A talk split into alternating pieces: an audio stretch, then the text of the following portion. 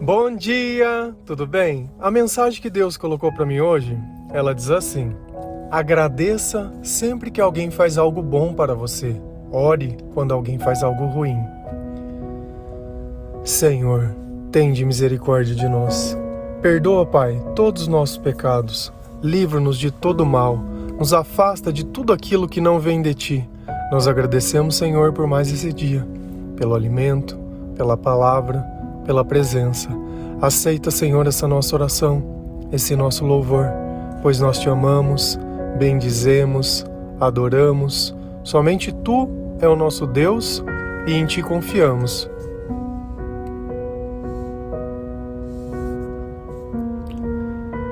Na nossa vida, às vezes, num mesmo dia, acontecem tantas coisas. Quando é algo bom, normalmente a gente não costuma dar muito valor. Porque se não falta um prato de comida todos os dias, se você tem o travesseiro, se você tem o teu quarto, se você tem uma cama, então são coisas que são muito básicas às vezes nós esquecemos o valor dessas coisas. Um obrigado, um bom dia, um abraço, um sorriso. Todas essas coisas, elas são fundamentais para a nossa vida. Só que não porque nós a recebemos, mas porque nós podemos oferecer. E nem todas as pessoas, elas podem oferecer gratidão. Porque reconhecer aquilo que é básico e necessário, é preciso um coração com muito amor. Somente aquele que já passou necessidade, somente aquele que viveu nas trevas, sabe o valor da luz. E quem é a nossa luz? De quem a nossa vida depende? Quem é aquele que remove a escuridão de perto de nós? É Jesus Cristo. Não existe outro Deus, não existe outra pessoa, não existe outra situação. Nada disso depende da nossa vontade, mas tudo isso acontece pela misericórdia de Deus. Por mais que nós não podemos explicar muitas coisas, porque nós nascemos, de onde nós viemos, porque Deus nos fez, eu não faço ideia. Mas eu sei que quando Jesus está perto de mim, eu me sinto uma pessoa melhor. O meu coração ele se acalma, as minhas ideias, elas ficam mais claras. No meu sorriso existe Jesus, porque ele é a razão da minha alegria. Só que nós precisamos reconhecer que cada gesto de bondade é Jesus atuando em outra pessoa. Assim como Jesus atua em nós, também existe em outros que ele está atuando. Então nós sempre devemos fazer autocrítica. O que, que nós podemos ser melhores? Porque dentro da nossa vida, mesmo quando a gente se converte, às vezes ficam alguns hábitos daquela velha vida, umas brincadeiras sem graça, algumas coisas que talvez já não tem mais espaço nessa nova vida, coisas que não acrescentam em nada, hábitos que simplesmente nos prejudicam. Nem todo mundo vai conseguir reconhecer a verdade ou aceitá-la. Por melhor que você queira algo para alguém, nem sempre essa pessoa ela vai conseguir entender o que você está dizendo. E às vezes você fica bravo, fica frustrado. Essas pessoas elas não fazem isso por mal, mas é que não existe o bem dentro delas.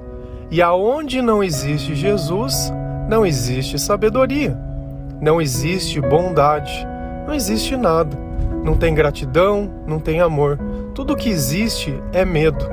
Hoje eu estou no livro de Provérbios e lá tem uma frase que é bem interessante, que ela fala mais ou menos assim, que os maus eles vão receber o medo de tudo aquilo que eles sentem.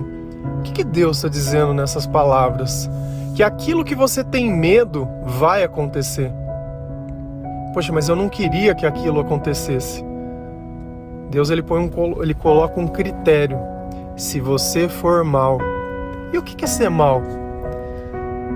Ser mal é querer cuidar apenas da própria vida.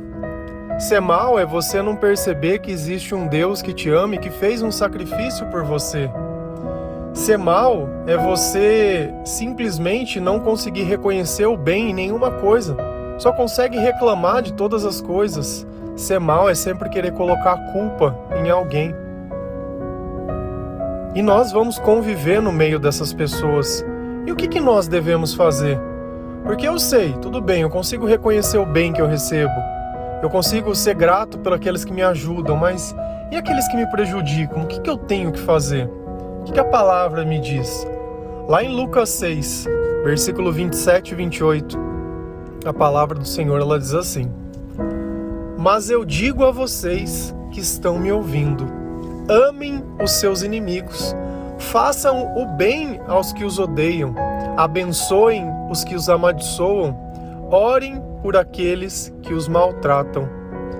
Sabe quem disse essas palavras? O próprio Jesus.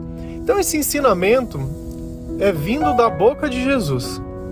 E ele nos dá uma relação diferente daquela que nós normalmente aprendemos. Quando nós não acreditamos em Deus, nós simplesmente bloqueamos, deletamos, apagamos ou queremos a justiça, fazemos algo para prejudicar a pessoa, falamos para outras pessoas, denegrimos a imagem, e isso aí é o normal. Esse é o normal, é assim que a gente aprendeu. Se a gente vive num lar que não é cristão, tem amigos que não são cristãos, eles vão ensinar exatamente isso. Se alguém bater de um lado, você vai lá e pega ele do outro. Se não tiver condições, arruma mais três pessoas e vai junto bater. E assim se torna uma briga eterna. E Jesus ele fala assim: Olha, vocês estão me ouvindo? Tá me ouvindo? Oi? Oi, tudo bem? Tá me ouvindo? tá me ouvindo? Jesus pergunta: Vocês estão me ouvindo? Não, eu estou ouvindo, Senhor. Estou ouvindo sim. Amem os seus inimigos. Faça o bem aos que os odeiam. Abençoem os que os amaldiçoam. Orem por aqueles que o maltratam. Poxa, mas como que eu vou fazer isso? Exatamente. Todas essas coisas só são possíveis para as pessoas que estão ouvindo Jesus. E para que eu possa ouvir alguém, essa pessoa ela precisa estar perto de mim. Então, quando Jesus está perto de nós a tal ponto que eu possa ouvi-lo, eu consigo fazer coisas que somente Jesus consegue. Você sabe por quê? Porque quando eu cheguei para conversar com ele a primeira vez, sabe quem eu era?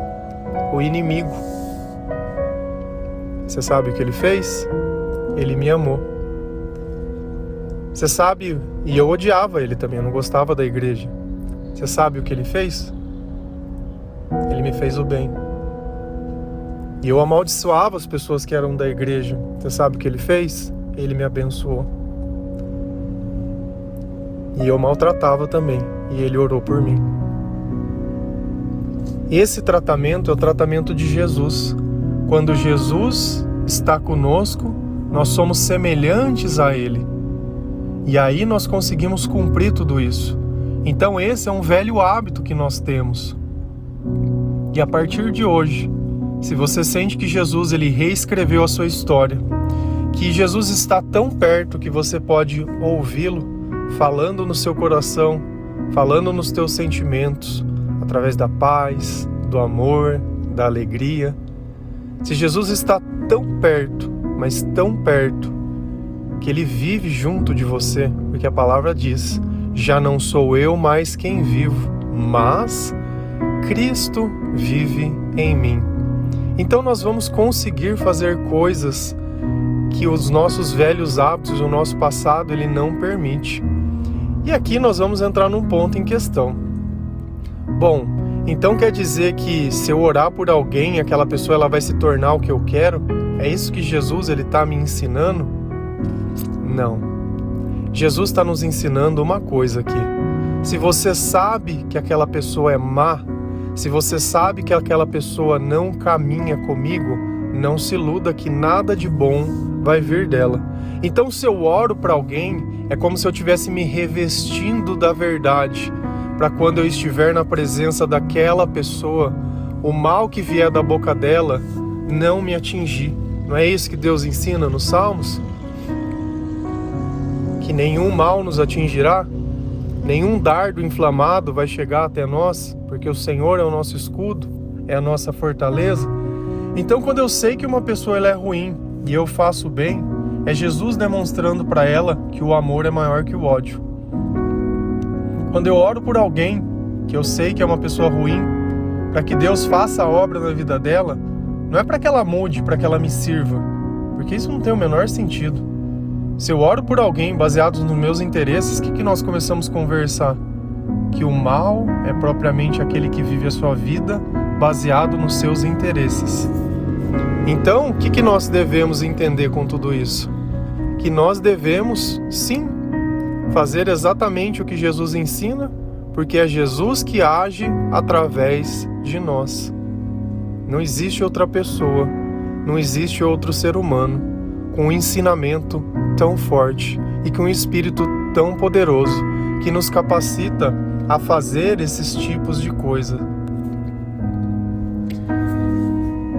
Agora que nós entendemos um pouco sobre o mal, entendemos sobre a oração, que ela nos fortalece, nos reveste, que nós devemos sempre fazer o bem, independente, porque nós não deveremos julgar se aquela pessoa merece ou não, mas se é Jesus que está dentro de mim e ele diz faça, farei. Eu confio nele. Esse é o ponto. Você confia em Jesus? Você confia nos julgamentos de Jesus? Você aceita os seus ensinamentos? Você está tão perto para que possa ouvi-lo?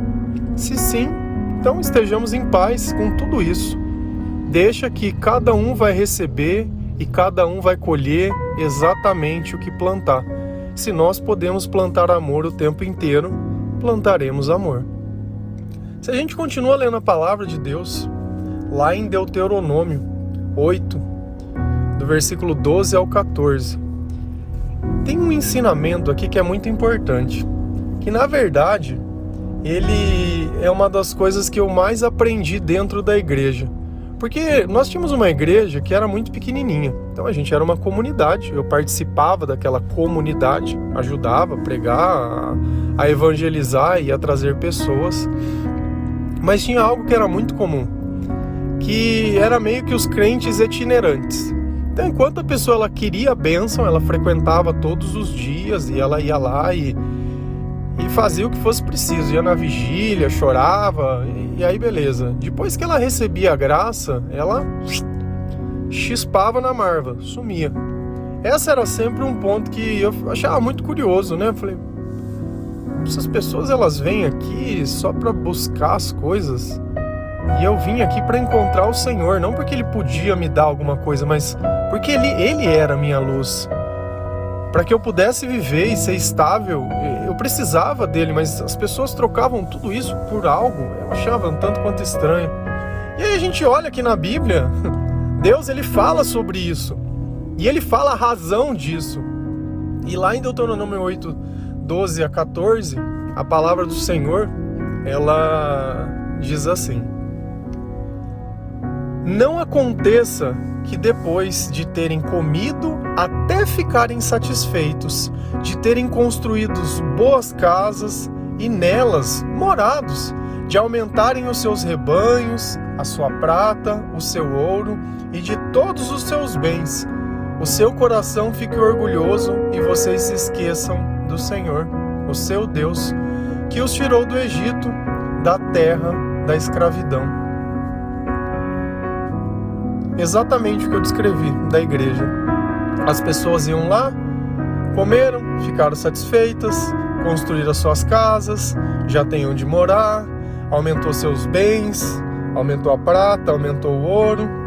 Beleza, estou em paz, estou tranquilo, tenho tudo que eu quero. Tudo que eu quero. E aí olha a palavra que ele deu: fiquem orgulhosos.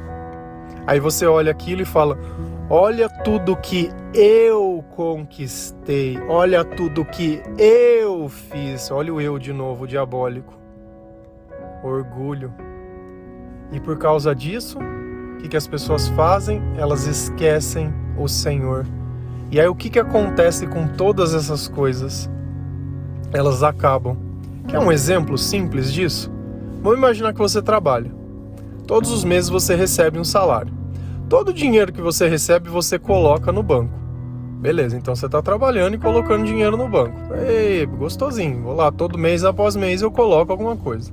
De repente você olha no seu status e fala, nossa, tem 10 mil reais, sei lá, 20 mil reais, 100 mil reais. Não vou mais trabalhar. A partir daquele instante, o que vai começar a acontecer com a sua conta? O que era 100 virou 90, o que era 90 virou 80 e mês após mês aquele dinheiro vai acabando até o ponto que ele não tem mais nada. E daquele ponto para trás você começa a ficar em dívida. Dá para você entender a tua vida? Por que, que tem tantos altos e baixos? Por que, que tem tanta tribulação? Porque você se humilha para conseguir e esquece o Senhor depois que consegue. O eu.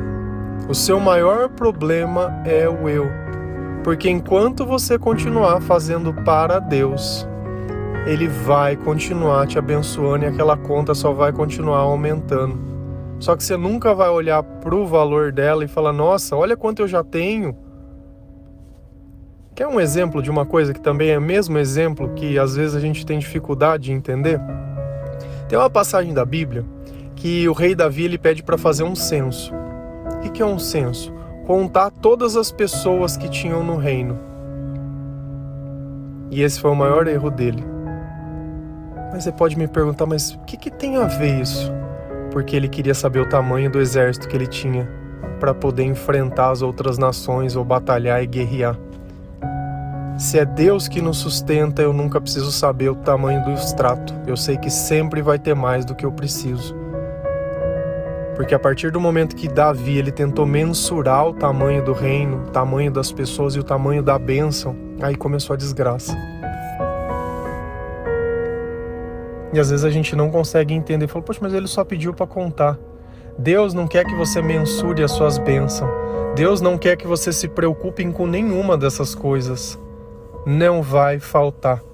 É que nem aquela passagem também do azeite na botija, que enquanto ela teve, ele continuou derramando, ele continuou saindo e continua fazendo. E assim é com Deus. Se eu não deixo a minha humanidade querer colocar um limite nas bênçãos, elas continuam sendo derramadas.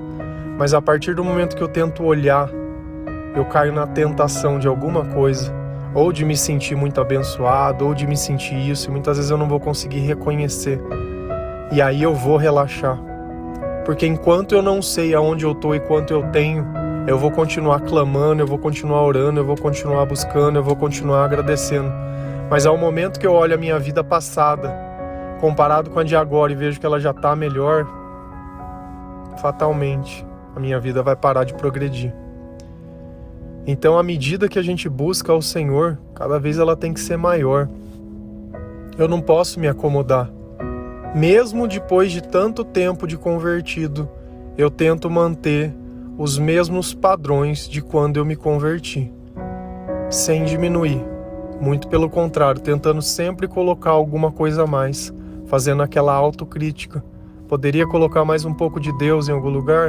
Poderia fazer alguma coisa a mais? para que eu não fique orgulhoso. Por isso que eu sempre falo para vocês, olha, eu li tantas vezes, eu fiz isso, já aconteceu isso, mas como um testemunho. E eu sempre friso, não é por vaidade, porque eu não sei nada e eu não sou ninguém, eu não sou melhor que ninguém. Muito pelo contrário. Eu tento aqui mostrar uma outra vida um outro lado, porque se todas as pessoas elas conseguissem praticar as coisas que o Senhor nos ensina, estivessem tão pertas ao ponto de conseguir ouvir o que ele diz, nós viveríamos num lugar bem melhor. Mas como nós não podemos mudar o mundo, e nem esse é o nosso papel, mas a nossa vida, o Senhor deu confiança e autoridade nela, para que junto com Ele nós possamos fazer uma transformação.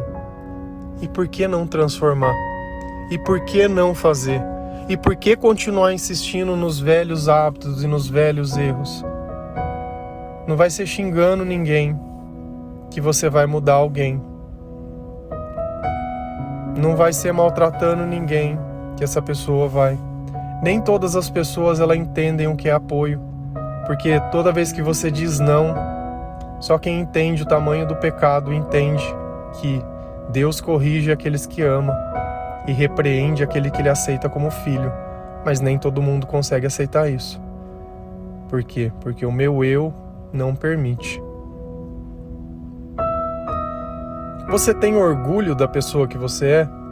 Você entrega 100% do que você poderia para Deus? Você faz o melhor para você mesmo? As suas relações com as outras pessoas, tem alguma que você tem alguma dependência emocional? Se Deus te chamasse hoje, você morreria em paz ou sente que alguma coisa ficou sem fazer? Você sabe o valor daquilo que tem posto dinheiro dentro da tua conta? Ou você prefere ficar contando e achando que é pouco? Lembra? Eu não olho quanto entra, mas eu confio que é o suficiente.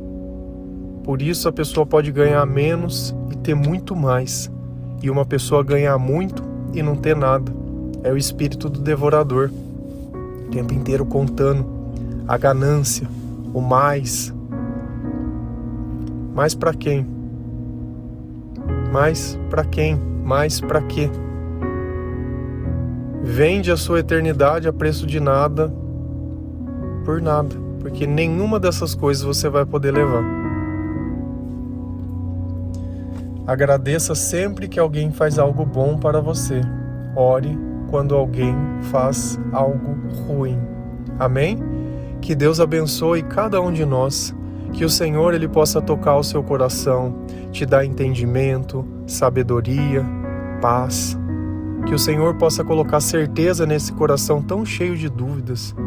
Nós não temos dúvidas que Jesus é o caminho, a verdade e a vida, que Ele é a luz que ilumina o nosso viver, que Ele é a razão da nossa existência. Jesus é tudo em todos, é o bem que nós recebemos, é o mal que nós oramos e aceitamos. E abençoamos, não amaldiçoamos. Vocês estão me ouvindo? Amém? Que Deus abençoe cada um de vocês. Feliz a nação cujo Deus é o Senhor. Um bom dia.